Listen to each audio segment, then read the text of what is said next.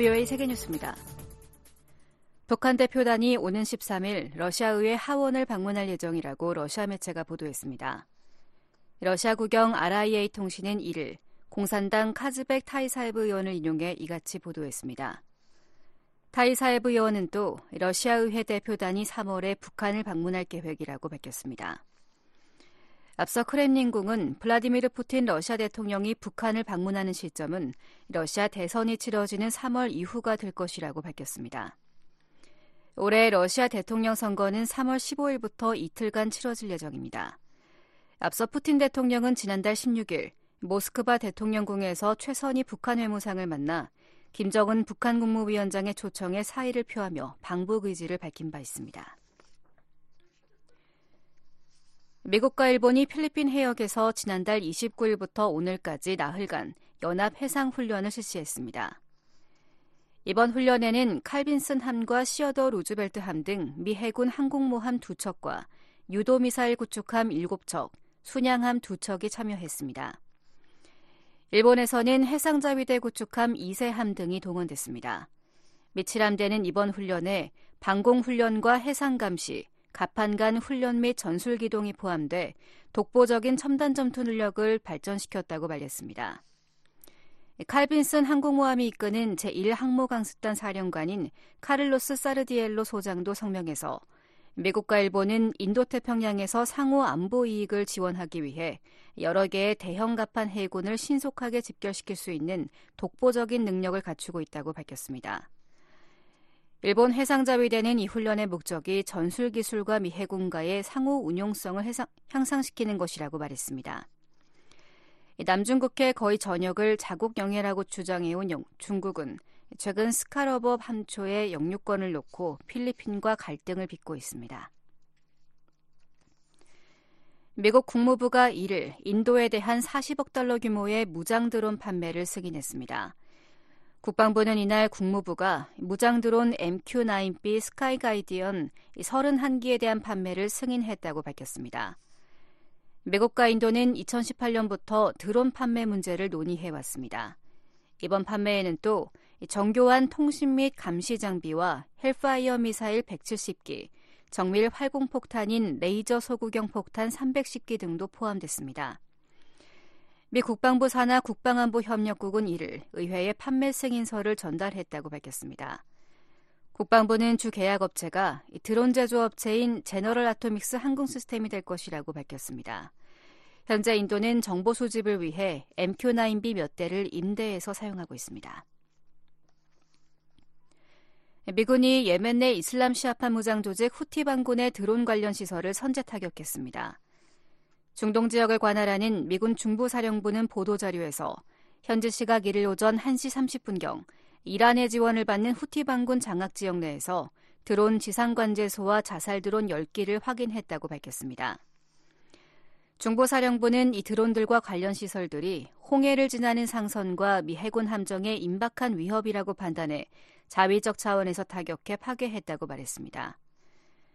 그러면서 이번 조치가 홍해를 지나는 선박들의 항행의 자유를 보호하고 공해를 더욱 안전하게 하며 미 해군 함정과 상선들의 안전도 보장하게 될 것이라고 설명했습니다. 후티 반군은 가자 지구에서 이스라엘과 하마스 간 휴전이 이뤄지고 인도주의 위기 상황이 완화될 때까지 홍해를 지나는 선박들에 대한 공격을 계속할 것이라고 위협해 왔습니다. 중국 해커들이 미국의 기관 시설에 대한 사이버 공격 태세를 갖추고 있다고 미 연방수사국 FBI 국장이 30일을 밝혔습니다. 크리스토퍼 레이 FBI 국장은 이날 미 하원 중국 특별위원회에서 중국 정부와 연계된 해커들이 미국의 기관 시설을 겨냥해 혼란을 초래하고 실제적 피해를 가할 준비를 하고 있다며 정수시설과 전력망, 석유 가스관, 교통망 등이 목표물이라고 말했습니다. 이어 이 같은 위협에 정부와 사회가 경계를 늦추지 말고 적극 방어해야 한다면서 그렇지 않을 경우 대가를 치러야 한다는 것을 중국이 보여주고 있다고 강조했습니다. 한편 중국 외교부는 레이 국장의 주장에 대한 논평 요청에 즉각 응답하지 않았습니다. 세계뉴스 김지훈이었습니다.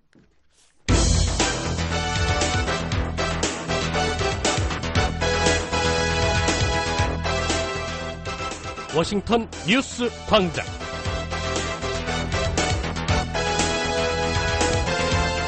여러분 안녕하십니까? 2월 2일 금요일 BOA 워싱턴 뉴스 광장 시작하겠습니다. 진행의 안소영입니다. 먼저 이 시각 주요 소식입니다. 한국 총선을 겨냥한 북한 도발 가능성에 한반도 긴장이 고조되고 있습니다. 국무부는 최근 중국 외교부 대표단의 방북 직후 북한이 순항 미사일을 발사한 점을 지적하며 북한의 도발을 막는데 중국의 역할이 필요하다고 강조했습니다. 미한일 협력이 북한과 중국에 대한 대응을 넘어 세계 현안을 다루는 협력체로 성장하고 있다고 백악관 국가안보보좌관이 말했습니다. 오늘 북한 날씨 전적 구름 많겠습니다. 최저 기온 영하 27도에서 영하 2도, 최고 기온 영하 6도에서 6도 분포 보이겠습니다. 물결은 동해 0.5에서 2m, 서해 0.5에서 1.5m로 일겠습니다. 첫 소식입니다. 예, 북한이 연초부터 도발을 이어가는 가운데 윤석열 대통령은 한국 총선을 겨냥한 북한의 도발 가능성을 경고하며 강력한 대응을 강조했습니다. 전문가들은 한반도에서의 전쟁 가능성을 낮게 보면서도 북한의 국지 도발 또는 남북 간 우발적 충돌이 심각한 상황으로 번질 가능성을 우려했습니다. 서울에서 김한용 기자가 보도합니다. 윤석열 한국 대통령은 지난 31일 청와대 영빈관에서 군 주요 지휘관 회의를 주재한 자리에서 북한의 다각적 도발 가능성에 대비해 도발 시나리오별로 정교한 대비 계획을 완비하라며 압도적 대응을 통해 북한의 도발 의지를 분쇄해야 한다고 강조했습니다. 윤 대통령이 군 주요 지휘관 회의를 직접 주재한 것은 2022년 7월에 이어 두 번째입니다. 윤 대통령은 특히 올해 총선을 앞둔 상황에서 허위 정보와 가짜뉴스 유포 등과 국가 중요 시설을 목표로 한 교란 활동 가능성에도 철저히 대비하라고 주문했습니다. 윤 대통령은 지휘관 회의에 앞서 주재한 중앙통합방위회의에서도 연초부터 북한 정권은 도발을 계속하고 있고 민족 개념을 부정한 채 대한민국을 교전 상대국이자 주적으로 못 박았다며 총선을 겨냥한 도발에 대한 철저한 대비를 지시했습니다. 올해 우리나라는 자유민주주의 정치 시스템의 핵심인 중요한 선거를 앞두고 있습니다. 올해도 접경지 도발, 무인기 침투, 가짜뉴스, 사이버 공격, 후방 교란 등 선거 개입을 위한 여러 도발이 예상되고 있습니다. 윤 대통령의 발언은 한국 안팎의 한반도 전문가들의 북한 도발과 관련한 대체적인 전망을 공유하고 이를 공식화한 것으로 한반도가 한층 긴장이 고조된 국면에 접어들었음을 시사한 것으로 풀이됩니다. 한국 정부는 그러나 미국 일부 전문가들의 한반도 전쟁 위기설에 대해선 선을 긋고 있습니다. 신원식 국방부 장관은 최근 한국 공영방송인 KBS 1 라디오 시사 프로그램에 출연해 70여 년 전 한국 전쟁 때와 달리 지금은 강력한 한미 동맹이 있다며 당시 북한의 재래식 능력과 전쟁 지속 능력이 한국을 압도했는데 지금은 한국이 훨씬 우위에 서 있다고 강조했습니다. 또 북한이 70여 년 전과 다른 점은 유일하게 핵을 개발했다는 것인데 그보다 강한 미국의 핵을 한미가 함께하는 확장 억제로 갖고 있다며 북한의 위협, 공갈에 휘둘리지 말라고 밝혔습니다. 한국 정부는 그러나 과거 연평도 포격이나 서해 북방한계선에서의 충돌 같은 국지 도발을 북한이 감행할 가능성을 우려하는 것으로 전해졌습니다. 한국 정부 산하 국책연구기관인 통일연구원 박형중 석좌연구위원은 북한이 과거엔 없었던 전술 핵무력을 위협수단 삼아 한동안 하지 않던 대남 국지 도발을 다시 벌일 수 있다고 말했습니다. 한국이 재래식 능력의 우세를 토대로 확전을 해가는 경우에 그리고 북한이 밀리는 경우에 북한은 전술 핵전쟁 위협을 할 수 있을 겁니다. 이거가 한국과 미국의 대북한 확전을 불가능하게 만들 거고 그러면 사소한 도발이라고 하는 거가 상당한 정도로 확전된 수준에서 북한의 승리로 끝날 수 있도록 만드는 능력을 북한이 현재 가지고 있다는 겁니다. 경남대 극동문제연구소 이물출 교수는 연초부터 서해 완충지대 포사격 훈련과 이딴 미사일 발사로 긴장을 높이고 있는 북한이 추후 한국 내 민간단체들의 대북 전단 살포, 그리고 2월 말에서 3월 초로 예정된 미한 연합 군사훈련에 맞서 또 다른 차원의 군사적 대응에 나설 수 있다고 예상했습니다. 임 교수는 9.19 군사합의 파기로 남북한 접경 지역에서의 우발적 충돌 가능성이 매우 높아졌고 사소한 충돌도 확전으로 갈 수 있는 상황이라며 한국 정부도 현 국면을 신중하게 다루려는 조짐을 보이고 있다고 진단했습니다. NLL이라든지 또 군사 분계선에서의 포사계 훈련을 어느 정도 지금 수위 조절을 한국 정부가 하고 있기 때문에 전단지 살포를 통해서 북한이 어떤 도발을 할 것인지에 대해서도 뻔히 예상할 수 있는 상황에서 북한을 과도하게 자극하는 그런 조치는 자제시킬 가능성이 높다 이렇게 저는 전망합니다. 오는 4월 한국의 총선을 겨냥한 북한의 도발 유형에 대해선 직접적이고 명시적인 군사 도발보다는 우회적인 방식이 될 가능성이 높다는 관측이 나옵니다. 숙명여대 글로벌 서비스 학부 김진무 교수는 북한은 지난 1월 한 달간 서해 포사격 훈련과 미사일 발사 등 무려 8차례 도발을 이어갔지만 한국 민심을 동요시키거나 여론 흐름에 영향을 주지 못했다며 직접적인 군사 도발은 특히 한국 젊은 층에 북한 혐오를 키울 것이라고 말했습니다.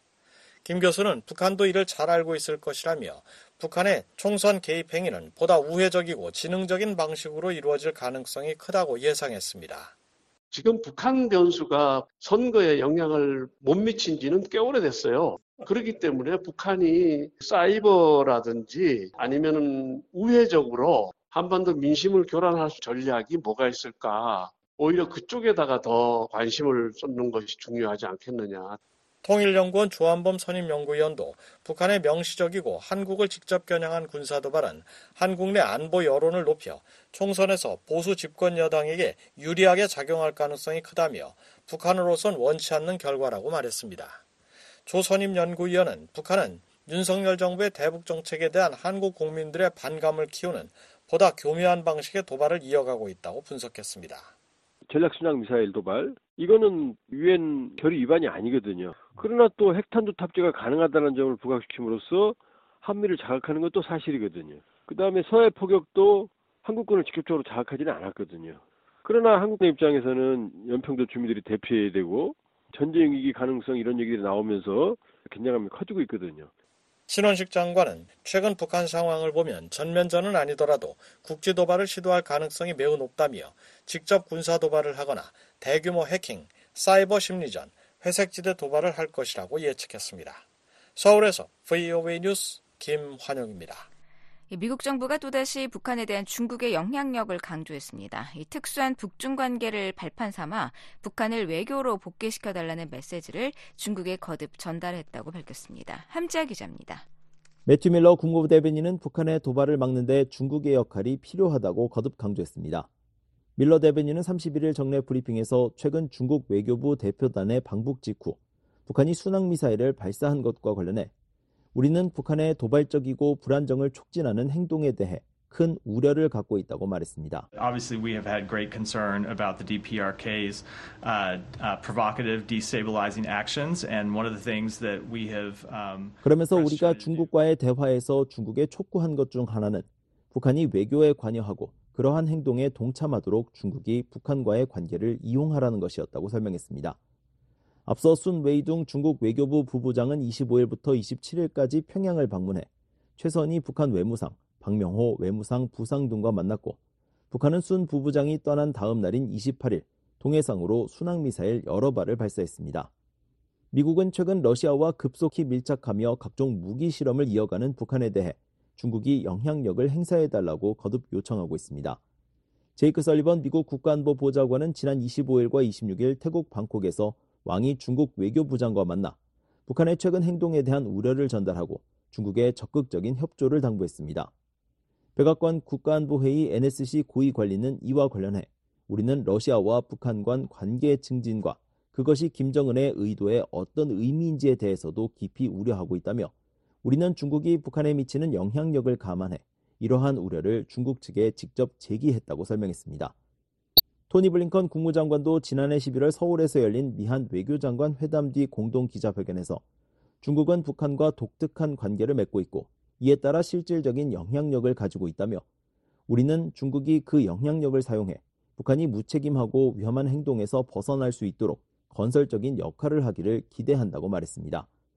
미국의 전문가들도 북한에 대한 중국의 건설적 역할을 끌어내기 위해 미국 등이 지속적으로 노력해야 한다고 조언했습니다. 시드니 사일러 전 백악관 국가안보회의 한반도 국장은 지난 27일 뷰의 워싱턴 톡 프로그램에 출연해 북한과 러시아의 관계 개선은 중국이 원치 않는 동북아 지역의 불안정을 초래할 수 있다고 말했습니다. 또한 중국은 북러 사이에 무슨 일이 일어나고 있는지 파악하기 위해 초조해 하고 있을 것이라며 이는 미국과 한국에 중국과 관여할 외교적 기회를 제공할 것이라고 덧붙였습니다. 한편 밀러 대변인은 중국과 러시아에서 세탁된 북한 자금이 핵과 미사일 자금으로 유입된다는 지적에 우리는 북한의 핵 프로그램과 관련해 여러 가지 제재를 가했다면서도 그 외에 추가로 예고할 내용은 없다고 답했습니다. 뷰이 뉴스 함재합니다. 미한 일 협력이 북한과 중국에 대한 대응을 넘어 전 세계 현안을 다루는 강력한 협력체로 성장하고 있다고 백악관 고위 당국자가 평가했습니다. 중국과 협력할 수 있는 분야 중 하나로 한반도 안보 문제를 꼽았습니다. 조은정 기자입니다. 제이크 설리번 백악관 국가안보보좌관이 30일 미한일 협력은 세계와 지역을 위한 비전이라고 말했습니다. Trilateral partnership is not about any country. It's not about China. It's not about North Korea. It's about being for something, a vision for the world. for the region, but for the world writ large. 설리번 보좌관은 이날 미 외교협회가 개최한 미중 관계 미래 대담에서 3자 협력은 특정 국가에 관한 것이 아니고 중국도 아니고 북한에 관한 것도 아니다라며 이같이 밝혔습니다. 그러면서 우리는 3자 협력이 공동의 우선순위에 대한 엄청난 추진력을 창출하는 데 도움이 됐다고 생각한다며 3자 협력을 계속 발전시키고 싶다고 덧붙였습니다. 설리번 보좌관은 3자 협력을 강화하게 된 동력이 안보 분야에서 비롯됐다며 특히 한반도와 관련해 더 긴밀한 정보 공조와 국방 협력, 군사 훈련, 공동 억제의 형태로 나타나고 있다고 설명했습니다. 이어 하지만 삼국 협력이 지역을 넘어 확장되고 있다며 우크라이나에 대한 지원을 예로 들었습니다. 설리번 보좌관은 일본과 한국 모두 유럽의 민주주의 국가들과 어깨를 나란히 하기 위해 상당한 노력을 기울였다며 일본 총리는 우크라이나에서 일어나는 일이 인도 태평양에도 중요하다는 점을 설명하는데 특히 목소리를 냈고 윤석열 대통령도 이를 더욱 강화했다고 말했습니다. 그러면서 이 관계는 경제적 강압, 기술과 국가안보의 교차점, 혁신, 경제 투자, 활력까지 아우른다고 설명했습니다. The relationship extends to economic coercion, the intersection of technology and national security, innovation, economic investment and vitality. 설리번 보좌관은 이들 분야에서 삼국이 서로를 지원하고 일으켜 세우며 보완할 수 있는 엄청난 역량을 보유하고 있다며 가치를 공유하며 경제, 기술, 국가안보와 글로벌 영향력 전반에 걸쳐 막강한 역량을 가진 강력한 협력 관계를 형성하고 있다고 말했습니다. 이어 지금까지 이룬 성과를 매우 자랑스럽게 생각한다며 하지만 아직도 여전히 진행 중인 사안이라고 덧붙였습니다. 그러면서 지난 12월 9일 서울에서 열린 미한일 국가안보보좌관 회의를 언급했습니다. 설리번 보좌관은 당시 회의에서 북한 미사일 경보 정보 실시간 공유와 같은 분야의 협력 방안에 대한 세부적인 논의를 진행했다고 설명했습니다. I was just recently in Seoul uh, for a trilateral meeting of national security advisors to convert this into the details of, of how 또 우리가 함께 일할 수 있는 분야, 예를 들어 삼국의 대규모 공적 개발 원조 ODA 예산으로 개발도상국에서 공동으로 제안을 할 수 있는 방법에 대해 생각해 보기로 했다며 삼국이 국제적 차원의 협력을 펼치는 예를 들었습니다. 지난해 8월 캠프 데이비드 미한일 정상회의 이후 처음 열린 당시 3국 국가안보보좌관 회의에서 3국은 이 밖에도 북한의 핵 미사일 개발을 적극적으로 차단하기 위한 새로운 대북 이니셔티브 추진을 선언했고 중국의 자원 무기화에 맞서 핵심 광물 공동 개발 등 공급망 협력을 강화하기로 했습니다. 이날 대담에서 설리번 보좌관은 중국과 경쟁하면서도 양측의 이해관계가 일치하는 영역에서 협력을 이끌어낼 것이라며 한반도 문제에서 중국과 협력하겠다는 의지도 밝혔습니다. 설리번 보좌관은 26일과 27일 방콕에서 왕이 중국 공산당 중앙정치국 위원과 회동했을 때에도 북한에 대해 논의했다고 밝혔습니다. We obviously also had the opportunity to talk about current events. Current events in the Red Sea, current events on the Korean Peninsula. 설리번 보좌관은 우리는 홍해와 한반도의 현안과 두 곳의 불안정에 대한 우려에 대해서도 얘기할 기회가 있었다고 말했습니다. 아울러 인공지능 AI와 타이완, 우크라이나 문제에 대해서도 논의했다면서 미중 양측이 모든 것에 대해 동의하지는 않았지만 앞으로 해야 할 일이 많다는 데는 의견을 같이 하며 회담을 마쳤다고 밝혔습니다. 미국 정부 고위 당국자는 설리번 보좌관과 왕위위원회 회동에 대한 27일 전화 브리핑에서 중국은 분명 대북 영향력을 유지하고 있다며 우리는 그들이 그 영향력을 비핵화의 경로로 우리를 복귀시키는 데 사용하길 기대한다고 밝혔습니다. VOA 뉴스 조은정입니다.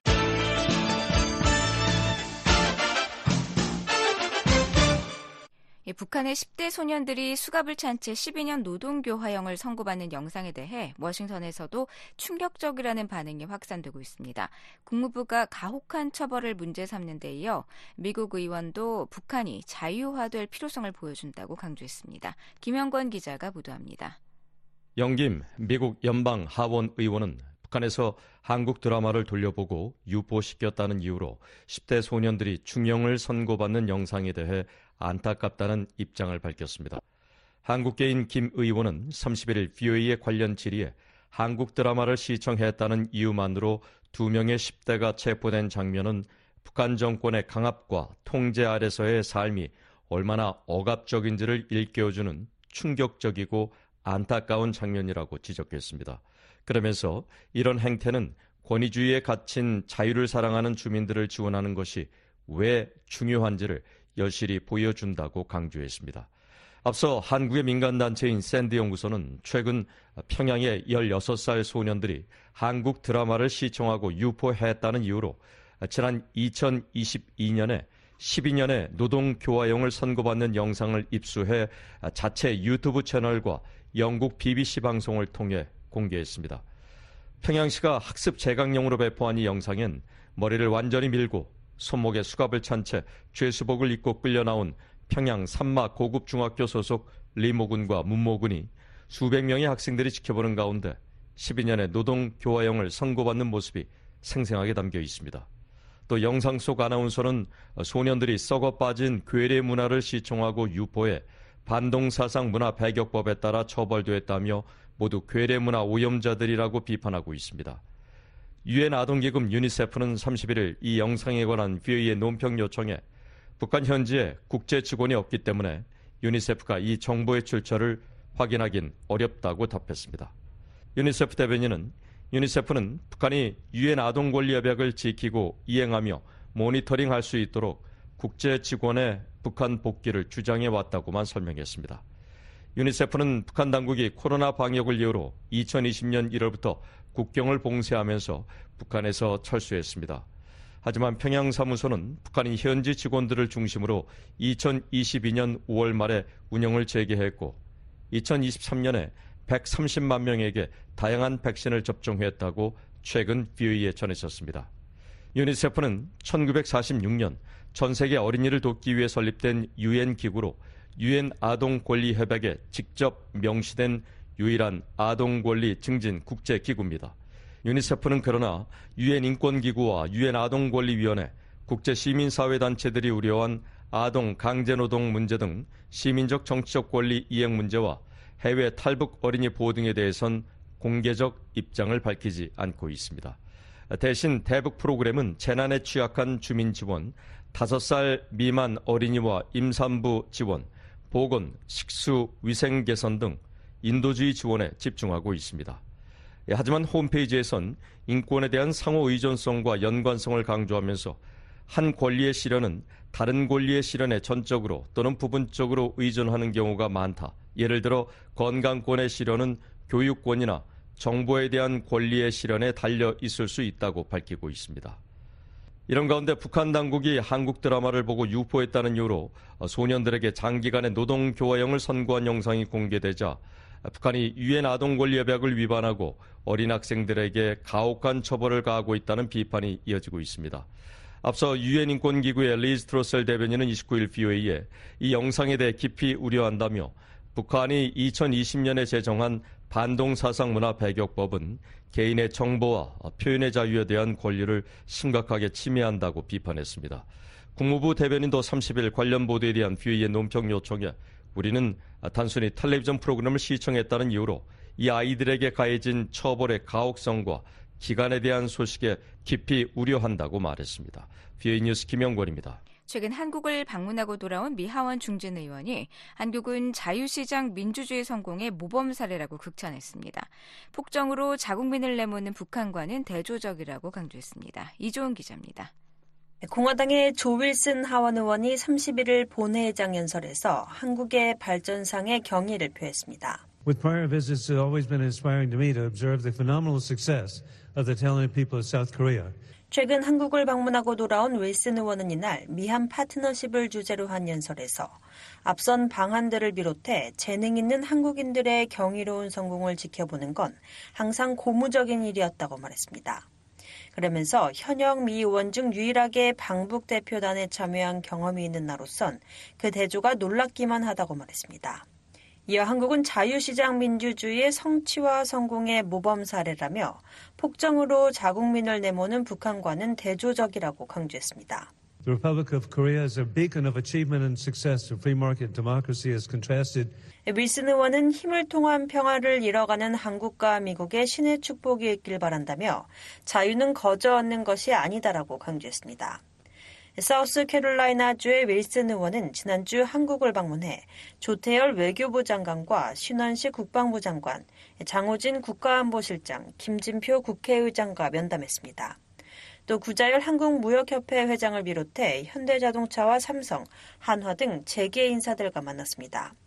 앞서 윌슨 의원은 26일 옛 트위터에 올린 글에서 한국 방문 기간 중 정부와 군 고위 관리들 그리고 재계 지도자들을 만나 미한 관계의 중요성을 재확인했다며 안보와 경제 문제부터 인적 교류 및 사우스캐롤라이나 내 투자에 이르기까지 다양한 논의가 이뤄졌다고 밝혔습니다. 윌슨 의원은 하원 군사위 소속 중진 의원으로 하원 코리아 코커스 공동의장을 맡고 있습니다. VOA 뉴스 이조은입니다. 지난해 하반기부터 북한의 새 불법 환적지로 떠오른 석도 인근에서 또다시 두 선박의 밀착 장면이 포착됐습니다. 유엔이 지목한 북한의 대표적인 제재 회피 수법이 올해 들어선 거의 매일 이뤄지고 있습니다. 함지아 기자입니다. 30일 북한의 서해 석도 앞바다를 촬영한 플래닛랩스의 위성사진에 선체를 맞댄 선박 두 척이 보입니다. 두 척 모두 길이가 약 120m로 인근에 흩어져 있는 여러 선박과 달리 둘 다 적재함을 개방한 상태입니다. 이곳에서 북쪽으로 약 500m 떨어진 지점에선 약 60m 길이의 선박 두 척이 바짝 붙어 있는 모습이 찍혔습니다. 모두 유엔 안보리 대북제재위원회 전문가 패널이 지적한 전형적인 불법 환적 장면입니다. 앞서 유엔 안보리 대북제재위원회 전문가 패널은 최근 석도 인근 해상을 새로운 환적지로 지목한 바 있습니다. 2022년과 지난해 중순까지 주로 초도 인근 해상에서 이루어졌던 환적이 최근 들어선 무대를 북동쪽으로 약 20km 떨어진 곳으로 옮겼다는 설명이었습니다. 이후 VOA는 작년 11월부터 12월 말까지 석도 일대에서 환적 의심 정황을 약 30건 포착했는데 올해 들어서도 여전히 1, 2일에 한 건 이상씩 확인되고 있습니다. 유엔 안보리는 지난 2017년 채택한 결의 2375호 11조를 통해 북한이나 북한을 대리하는 선박이 어떤 물품도 건네받지 못하도록 했습니다. 문제의 선박이 환적을 통해 어떤 물품을 주고받았든 모두 제재 위반에 해당한다는 의미입니다.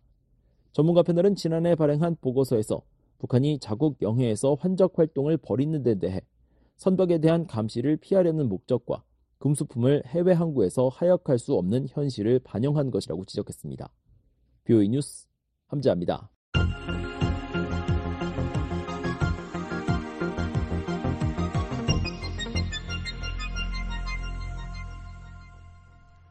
중국이 지난해 유엔 안전보장이사회에 금수품 약 260만 달러어치를 북한에 수출했습니다. 명백한 대북 제재 위반입니다. 안준호 기자가 보도합니다. 31일 BOA가 중국 해관 총서의 북중 교역 내역을 분석한 결과 지난해 중국이 유엔 안보리가 대북 수출을 금지한 81개 품목의 제품을 북한에 수출한 것으로 나타났습니다. 수출 총액은 259만 2,717달러, 수출 물량의 총 무게는 92만 7,060kg에 달합니다. 지난해 중국이 북한에 수출한 제재 품목 가운데 가장 높은 수출액을 기록한 제품은 전기회로 자동차 단기로 나타났습니다. 총 37만 8,160달러어치로 총 무게는 9만 4,700kg에 달했습니다. 이어 냉장용, 냉동용 장치를 갖춘 저장과 전시 목적의 가구 30만 5,334달러어치, 가정형 물여과용이나 청정용 원심 분리기 29만 7,604달러어치 등이 순입니다.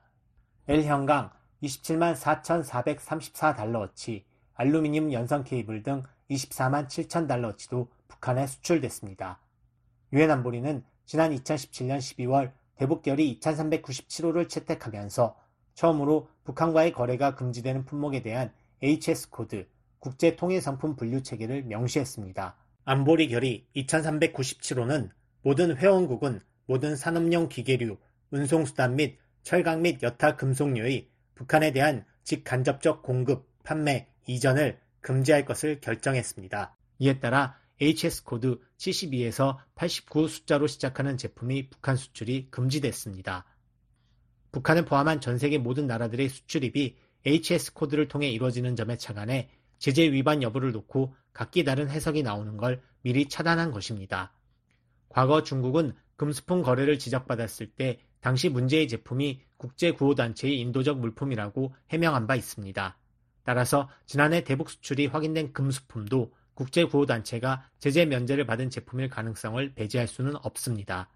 그러나 해관 총서 자료에는 문제의 제품들이 대부분 일반 무역과 국경 무역으로 명시됐고 중개 무역으로 명시된 제품들은 52만 9,400달러어치에 그쳤습니다. 만약 중국이 북한에 수출한 제품이 인도적 지원 물품이었다면 무역 형태는 정부 간 혹은 국제기구의 구호 혹은 기부로 기록됐어야 합니다. 중국 정부는 과거 금수품 거래를 지적받았을 때 당시 유엔 안보리 측의 HS 코드 84, 85에 해당하는 일부 제품이 외교적, 인도적 목적으로 북한에 유입된 것이라고 해명했었습니다. 또 HS 코드 72와 73 제품은 강괴와 강철 billet, 페로실리콘으로 이들은 안보리 결의에 의해 금지되지 않았다고 주장했었습니다. 그러나 안보리의 가장 최신 대북 결의인 2397호는 HS 코드로만 금수품 여부를 판별하고 있어 이런 중국 측 논리는 설득력이 떨어진다는 지적이 나왔습니다. BOA는 유엔 주재 중국 대표부에 지난해 거래된 제품의 제재 위반 여부를 문의하고 답변을 기다리고 있습니다. 해관 총서에 따르면 지난 한 해 북중 교역액은 22억 9,538만 달러를 기록하며 전년 10억 2,772만 달러 대비 123% 증가했고 코로나 사태 이전인 2019년 27억 8,902만 달러 대비 82%까지 회복했습니다. BOA 뉴스 안준호입니다. 한국 정부가 북한에 억류 중인 한국인 6명의 생사 확인과 즉각적인 송환을 북한에 촉구하고 공제적, 국제적 공론화 노력을 기울이고 있다고 밝혔습니다. 억류자 가족에게 피해 위로금을 지급하고 있고 탈북민 출신에 대해선 가족의 부탁으로 조심스럽게 구명 운동을 하고 있다고 전했습니다. 김영권 기자가 보도합니다. 한국 외교부는 최근 김건 한반도 평화교섭본부장이 지난주 스위스 제네바를 방문해 북한에 억류 중인 한국인들의 송환을 위한 협력을 요청한 데 대해 관련 노력을 강화하고 있다고 밝혔습니다.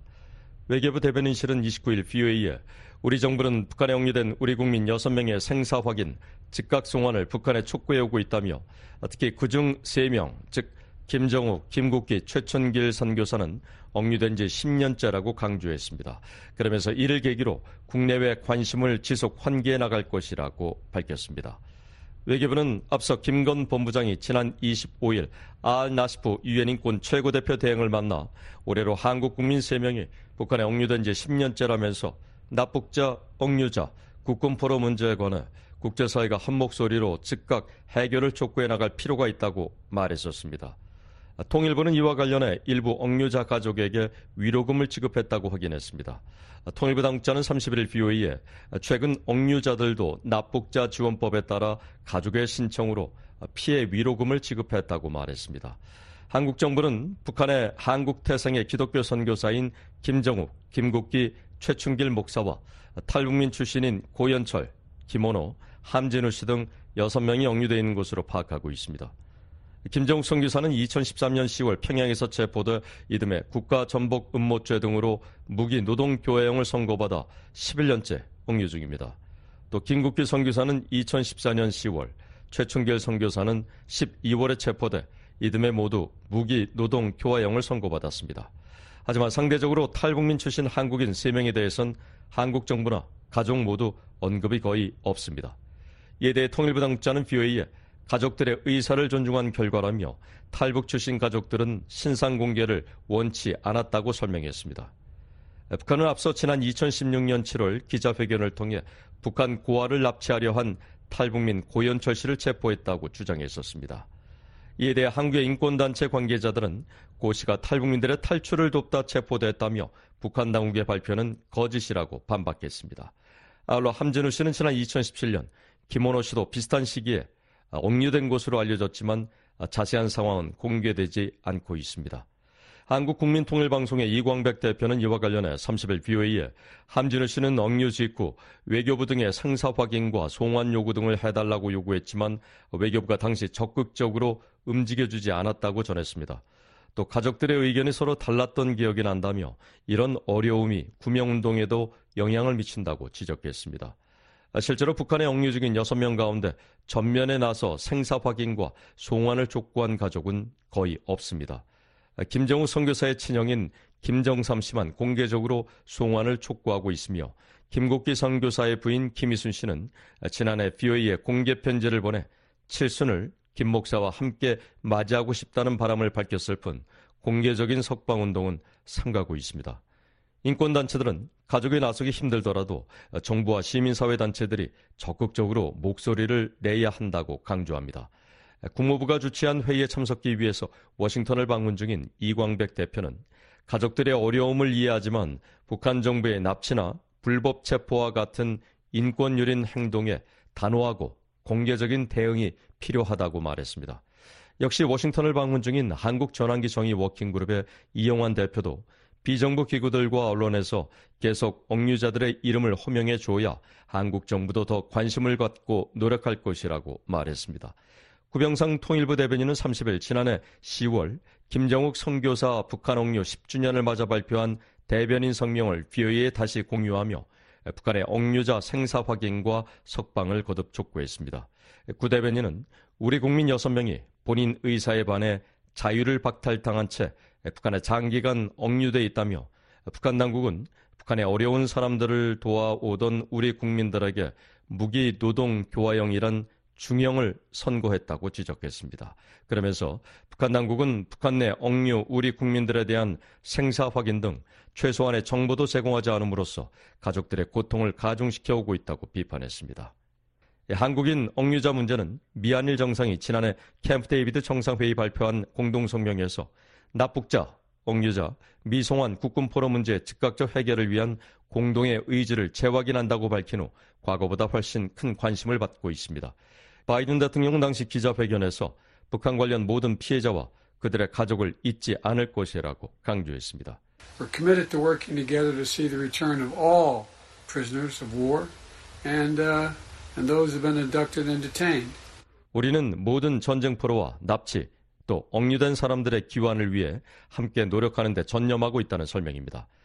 바이든 대통령은 그러면서 우리는 이런 노력을 포기하지 않고 그들을 잊지 않을 것이며 모든 수감자의 자유를 위해 계속 목소리를 낼 것이라고 강조했습니다. 북한 정부는 그러나 억류자들의 신변이나 접견, 석방과 관련한 모든 협력을 거부하고 있습니다. 뉴스 김영권입니다. 일본 외무상이 연례 외교정책 연설에서 북한의 군사도발과 북러 군사협력을 비판하며 긴밀한 국제공조의 중요성을 강조했습니다. 북한에 의한 납치 문제 해결 의지도 분명히 있습니다. 자세한 소식입니다. 가미카와 요코 일본 외무상이 30일 북한 문제에 대응하기 위한 국제사회와 협력할 것이라고 밝혔습니다. 가미카와 외무상은 이날 국회에서 행한 연례 외교 연설에서 북한은 핵과 미사일 활동을 더욱 강화하겠다는 의사를 분명히 밝혔다며 유엔 안보리 결의 위반인 탄도미사일 발사와 기타 도발적 행태는 절대 용납할 수 없다고 말했습니다. 또한 우리는 러시아와 북한 간에 심화되는 군사 협력에 대해서도 심하게 우려한다고 말했습니다. 그러면서 일본은 이런 문제들에 대처하기 위해 미일 및 미한일 3국을 포함한 국제사회와 계속해 긴밀히 공조해 나갈 것이라고 밝혔습니다. 가미카와 외무상은 일본은 일본, 북한, 평양 선언에 따라 납치, 핵, 미사일 문제 등 해결되지 않은 현안의 포괄적 해결과 불행한 과거사 청산을 통해 북한과의 관계 정상화를 추구하고 있다고 말했습니다. 그러면서 특히 납북자 가족들의 고령화에 따라 납북자 문제는 인도적 문제이자 시간적 여유가 없는 시급한 문제라고 지적하고 우리는 모든 납북자의 조속한 귀환을 실현하기 위해 가능한 모든 조치를 과감히 취할 것이라고 강조했습니다. 가미카 외무상은 또한 자유롭고 개방된 인도태평양 실현을 언급하며 이는 일본 외교의 최우선 과제 중 하나라고 말했습니다. 그러면서 이 같은 비전을 바탕으로 동맹국 및 뜻을 같이 하는 국가들과 협력을 확대해 나갈 것이라고 덧붙였습니다. 이어 지난해 8월 캠프 데이비드에서 개최된 3국 정상회의의 성과를 바탕으로 미국과 한국, 일본 간 협력을 더욱 촉진해 나갈 것이라고 말했습니다. 가미카와 외무상은 아울러 일본은 앞으로도 주요 이호 국가인 한국과 각계 각층에서 긴밀히 소통해 보다 폭넓은 분야에서 공조와 협력을 확대하고 양국 관계의 새로운 시대를 열어가는 동반자로서 함께 노력해 나갈 것이라고 말했습니다.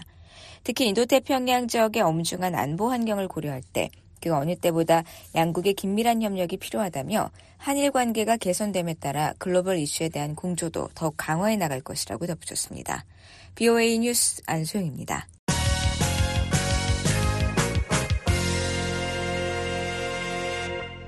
북한이 지속적인 미사일 시험 등 공격적인 행동을 확대하고 있다고 북대서양조약기구 나토 사무총장이 지적했습니다. 한국, 일본 등 아시아 태평양 협력국들과 그 어느 때보다 긴밀히 협조하고 있다는 점도 강조했습니다. 조은정 기자입니다.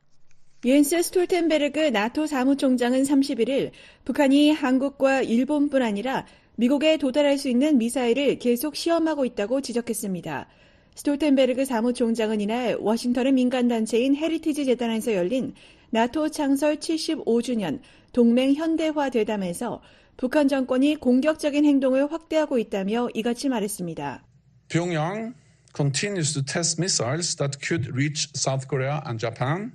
as well as the United States. 이날 대담에서 중국을 가장 심각한 장기적 도전, 러시아를 가장 즉각적인 문제로 꼽은 스톨텐베르그 사무총장은 중국, 러시아, 이란, 북한이 점점 더 긴밀하게 협력하고 있다고 말했습니다. 그러면서 이들을 함께 제재와 압박을 무력화하고 미국 달러화 기반의 국제 금융 체제를 약화시키며 유럽에서 러시아의 전쟁을 부추기고 테러리즘, 파괴적 기술, 이민 등 우리 사회에 대한 도전을 악용한다고 지적했습니다.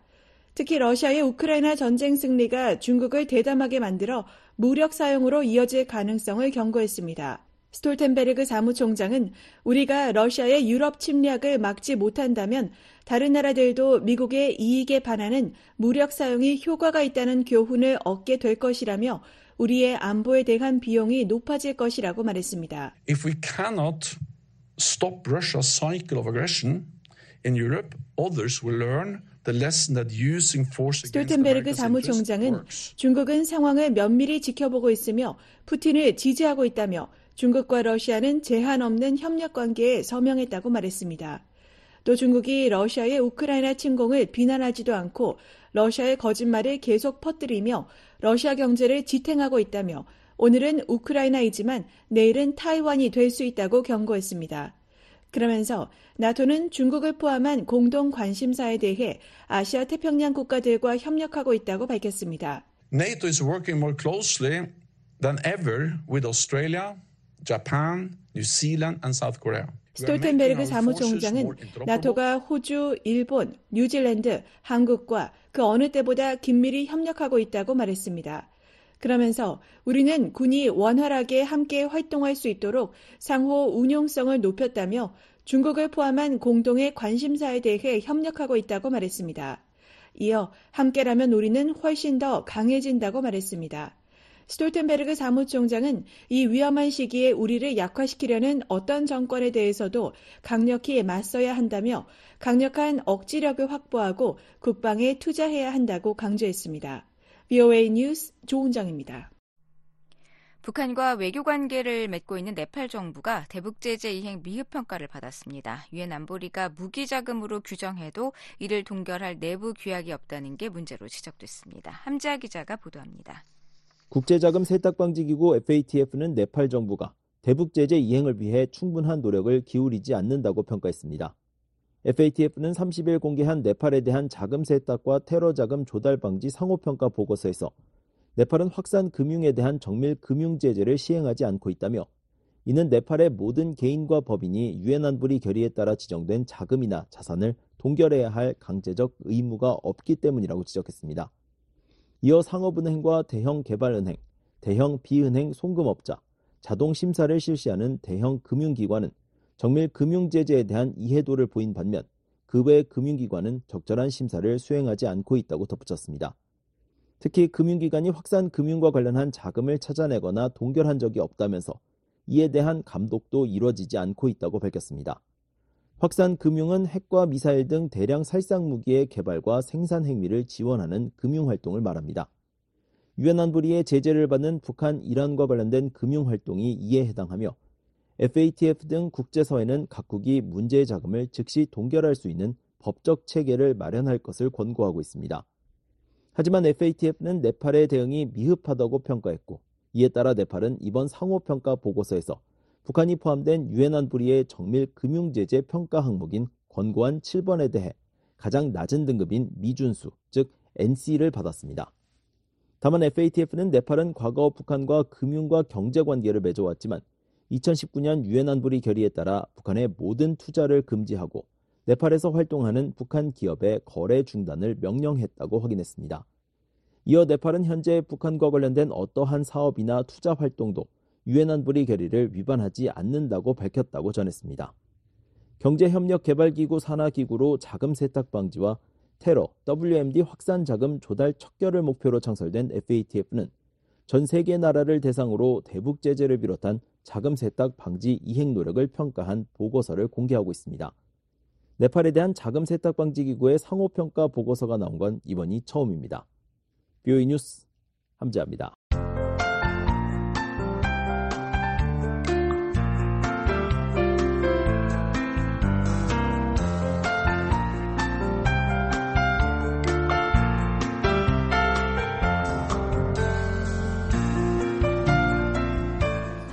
기상청 제공 자세한 북한 날씨 알아봅니다. 오늘 북한 날씨 전적 구름 많겠습니다. 최저 기온은 영하 27도에서 영하 2도, 최고 기온은 영하 6도에서 6도 분포 보이겠습니다. 물결은 동해 0.5에서 2m, 서해 0.5에서 1.5m로 일겠습니다. 계속해서 지역별 날씨입니다. 평양 오전에 흐리겠습니다. 최저 영하 4도에서 최고 5도, 남포 오전에 흐리고 오후에도 구름 많이 끼겠습니다. 최저 영하 5도에서 4도, 신해주는 오전에 맑다가 오후부터는 구름 끼겠습니다. 최저 영하 11도, 최고 영하 최고 4도, 강계 오전에 구름 많고 오후에는 차차 개입니다. 최저 영하 20도, 최고 영하 1도, 해주 흐린 가운데 최저 영하 4도, 최고 6도, 개성 오전에 흐리고 오후에도 구름 많습니다. 영하 2도에서 6도, 사리원 오전 오후 모두 흐립니다. 최저 영하 5도, 최고 5도가 되겠습니다. 함은 역시 하루 종일 구름 많이 끼겠습니다. 최저 영하 6도에서 최고 5도.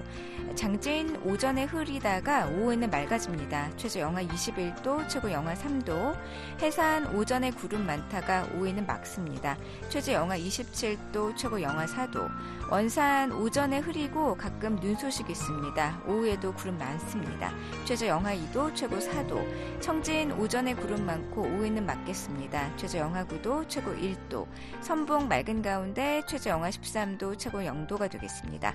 삼전 오전에 구름 많고 오후에는 맑습니다. 최저 영하 22도, 최고 영하 6도가 되겠습니다.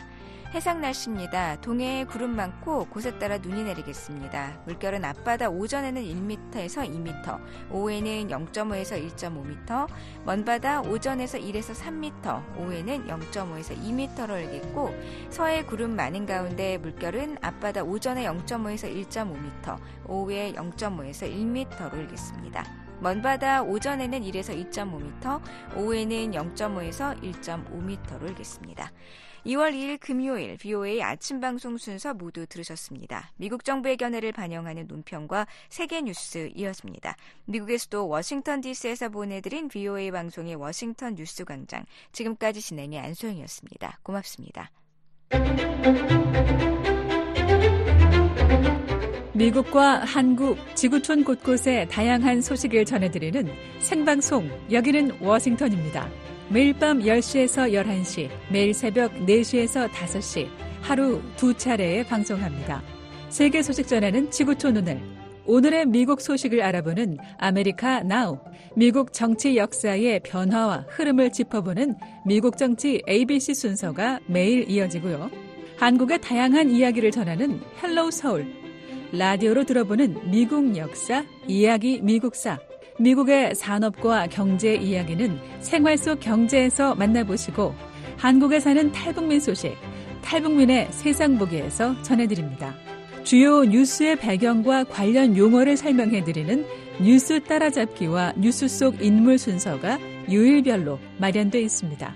매일 밤 10시에서 11시에 생방송 여기는 워싱턴입니다는 중파 1188kHz와 단파 9800, 9985, 11570kHz로 매일 새벽 4시에서 5시에 방송하는 생방송 여기는 워싱턴입니다는 단파 7465, 9575, 9800kHz로 보내드립니다. BOA 한국어 방송의 생방송 여기는 워싱턴입니다와 늘 함께 하시기 바랍니다.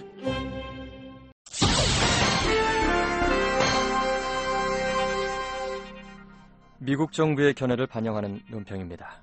홍콩 경찰은 최근 수배령을 내렸습니다. 그 내용은 해외에 사는 민주화 운동가들에 대한 정보를 제공할 경우 홍콩 당국이 상당한 돈을 준다는 것입니다. 2023년 12월 14일 홍콩 경찰은 홍콩의 엄격한 국가보안법을 위반한 혐의로 수배된 해외 거주자들의 명단에 5명의 이름을 추가했습니다. 이 법은 자유와 자치권의 상실에 항의하는 대규모 민주화 시위에 이어 2020년 중화인민공화국, 즉 중국이 홍콩에 부과한 것이었습니다. 그 뒤 홍콩 당국은 대규모 단속으로 민주화 시위에 대응했습니다. 2020년부터 야당 정치인, 시민사회활동가, 언론인 등 수백 명이 평화적인 정치 활동과 기본적인 인권을 행사했다는 이유로 국가보안법에 근거해 체포됐습니다. 또 많은 사람들이 망명을 강요받았습니다. 2023년 7월 홍콩 당국은 해외에 거주하는 8명의 민주화 운동가들이 평생 추적을 받을 것이며 체포로 이어지는 정보를 제공하면 현상금을 받을 것이라고 발표했습니다. 최근 홍콩은 수배 목록에 사이먼 청, 프랜시스 후이, 조니 포크, 토니 최, 그리고 조이 시우 등 5명의 이름을 추가했습니다. 홍콩 경찰은 이들이 외국 세력과 공모해 분리 독립을 선동한 범죄를 저질렀다고 말했습니다. 현상금은 12만 8천 달러에 해당합니다. 매튜 밀러 국무부 대변인은 홍콩 당국의 이런 끔찍한 조치를 강력 비난했습니다. That shows blatant disregard for international norms, for democracy and human rights. Uh, we deplore any attempt 밀러 대변인은 이는 민주주의와 인권에 대한 국제 규범을 노골적으로 무시하는 행위라고 말했습니다. 그러면서 우리는 베이징이 부과한 국가보안법을 해외에 적용하려는 어떠한 시도에 대해 유감을 표하며 홍콩 당국은 헌법상 보장된 자유와 권리를 계속 향유하게 될 미국 국경 내의 관할권이 없음을 거듭 강조한다고 말했습니다. 밀러 대변인은 우리는 여전히 시민의 권리와 자유를 지키기 위해 노력하고 있다며 중국은 국제적인 약속과 법적 의무에 따라 행동할 것을 촉구한다고 강조했습니다. 미국 정부의 견해를 반영한 논평이었습니다. 이에 대해 의견이 있으신 분은 편지나 팩스, 전자메일을 보내주시기 바랍니다. 주소는 Voice of America, 약자로 VOA를 쓰신 뒤 코리안 서비스, 주소 330 Independence Avenue, SW, 워싱턴 DC 20237 USA입니다. 전자메일은 korean at voanews.com으로 보내주시기 바랍니다. VOA 세계뉴스입니다. 미국이 1일 요르단강 서안지구 정착민 폭력 혐의로 이스라엘 남성 4명을 제재했습니다. 미 국무부는 이번 제재를 통해 이스라엘 남성 4명의 미국 내 자산을 동결하고 미국인과의 거래도 금지한다고 밝혔습니다. 국무부는 이스라엘인 데이비드 차이 차스다이 씨가 차량과 건물에 불을 질러 팔레스타인 민간인 한 명을 사망에 이르게 했다고 지적했습니다. 또 제재를 받은 또 다른 이스라엘인 에이난 탄즈 씨는 팔레스타인 농부들을 돌과 몽둥이로 공격해 상해를 입혔고 샬롬 지체르만 씨는 팔레스타인 농부들과 이스라엘 활동가들의 차량을 겨냥해 공격했다고 밝혔습니다. 또 이논 레비 씨는 팔레스타인인과 소수민족 베두인 민간인들을 폭행하고 그들의 밭을 불태우고 재산을 파괴한 혐의를 받고 있습니다. 이번 제재는 조 바이든 대통령의 행정명령으로 이뤄졌습니다. 제이크 설리번 백악관 국가안보 보좌관은 성명을 통해 이번 명령으로 팔레스타인인들을 공격 또는 위협하거나 그들의 재산을 압수하는 개인에 대해 금융 제재와 비자 제한을 부과하는 시스템을 구축한다고 밝혔습니다. 북한 대표단이 오는 13일 러시아 의회 하원을 방문할 예정이라고 러시아 매체가 보도했습니다. 러시아 국영 RIA 통신은 1일 공산당 카즈벡 타이사에브 의원을 인용해 이같이 보도했습니다. 타이사에브 의원은 또 러시아 의회 대표단이 3월에 북한을 방문할 계획이라고 밝혔습니다. 앞서 크렘린궁은 블라디미르 푸틴 러시아 대통령이 북한을 방문하는 시점은 러시아 대선이 치러지는 3월 이후가 될 것이라고 밝혔습니다. 올해 러시아 대통령 선거는 3월 15일부터 이틀간 치러질 예정입니다. 앞서 푸틴 대통령은 지난달 16일 모스크바 대통령궁에서 최선희 북한 외무상을 만나 김정은 국무위원장의 초청에 사의를 표하며 방북 의지를 밝힌 바 있습니다. 미국과 일본이 필리핀 해역에서 지난달 29일부터 오늘까지 나흘간 연합 해상 훈련을 실시했습니다. 이번 훈련에는 칼빈슨 함과 시어도어 루즈벨트 함 등 미 해군 항공모함 두 척과 유도미사일 구축함 7척, 순양함 두 척이 참여했습니다. 일본에서는 해상자위대 구축함 2세함 등이 동원됐습니다. 미칠함대는 이번 훈련에 방공훈련과 해상감시, 갑판간 훈련 및 전술기동이 포함돼 독보적인 첨단 전투 능력을 발전시켰다고 밝혔습니다. 칼빈슨 항공모함이 이끄는 제1항모강습단 사령관인 카를로스 사르디엘로 소장도 성명해서 미국과 일본은 인도태평양에서 상호 안보 이익을 지원하기 위해 여러 개의 대형 갑판 해군을 신속하게 집결시, 집결시킬 수 있는 독보적인 능력을 갖추고 있다고 밝혔습니다. 일본 해상자위대는 이 훈련의 목적이 전술 기술과 미 해군과의 상호 운용성을 향상시키는 것이라고 말했습니다. 남중국해 거의 전역을 자국 영해라고 주장해온 중국은 최근 스카버러 암초의 영유권을 놓고 필리핀과 갈등을 빚고 있습니다. 미국 국무부가 1일 인도에 대한 40억 달러 규모의 무장 드론 판매를 승인했습니다. 국방부는 이날 국무부가 무장 드론 MQ-99, 아, MQ-9B 스카이 가디언 31개 판매를 승인했다고 밝혔습니다. 미국과 인도는 2018년부터 드론 판매 문제를 논의해 왔습니다. 이번 판매에는 또 정교한 통신 및 감시 장비와 헬파이어 미사일 170기, 정밀 활공 폭탄인 레이저 소구경 폭탄 310기 등도 포함됐습니다. 미 국방부 산하 국방안보 협력국은 1일 의회에 판매 승인서를 전달했다고 밝혔습니다. 국방부는 주 계약업체가 드론 제조업체인 제너럴 아토미스 항공 시스템이 될 것이라고 밝혔습니다. 현재 인도는 정보 수집을 위해 MQ-9B 몇 대를 임대해서 사용하고 있습니다. 미군이 예멘 내 이슬람 시아파 무장 조직 후티 반군의 드론 관련 시설을 선제 타격했습니다. 중동 지역을 관할하는 미군 중부사령부는 보도자료에서 현재 시각 1일 오전 1시 30분경 이란의 지원을 받는 후티 반군 장악 지역 내에서 드론 지상 관제소와 자살 드론 10기를 확인했다고 밝혔습니다. 정보사령부는 이 드론들과 관련 시설들이 홍해를 지나는 상선과 미 해군 함정에 임박한 위협이라고 판단해 자위적 차원에서 타격해 파괴했다고 밝혔습니다. 그러면서 이번 조치가 홍해를 지나는 선박들의 항행의 자유를 보호하고 공해를 더욱 안전하게 하며 미 해군 함정과 상선들의 안전도 보장하게 될 것이라고 설명했습니다. 세계뉴스 김지원이었습니다. 지금까지 여러분께서는 VOA 아침 방송을 들으셨습니다. VOA 아침 방송은 매일 새벽 4시부터 6시까지 2시간 동안 단파 7465, 9575, 9800kHz로 보내드립니다. 그리고 매일 저녁 8시부터 자정까지 4시간 동안 보내드리는 저녁 방송은 중파 1188kHz로 들으실 수 있습니다. 또 저녁 방송 중 밤 9시부터 10시까지는 단파 7465, 9490, 11570kHz로 밤 10시부터 12시까지는 단파 9800, 9985, 11570kHz로도 들으실 수 있습니다. 또 새벽 2시부터 3시까지 1시간 동안 중파 1566kHz로 저희 VOA 방송 청취하실 수 있습니다. 함께 해주신 여러분 감사합니다. 다음 방송 시간까지 안녕히 계십시오.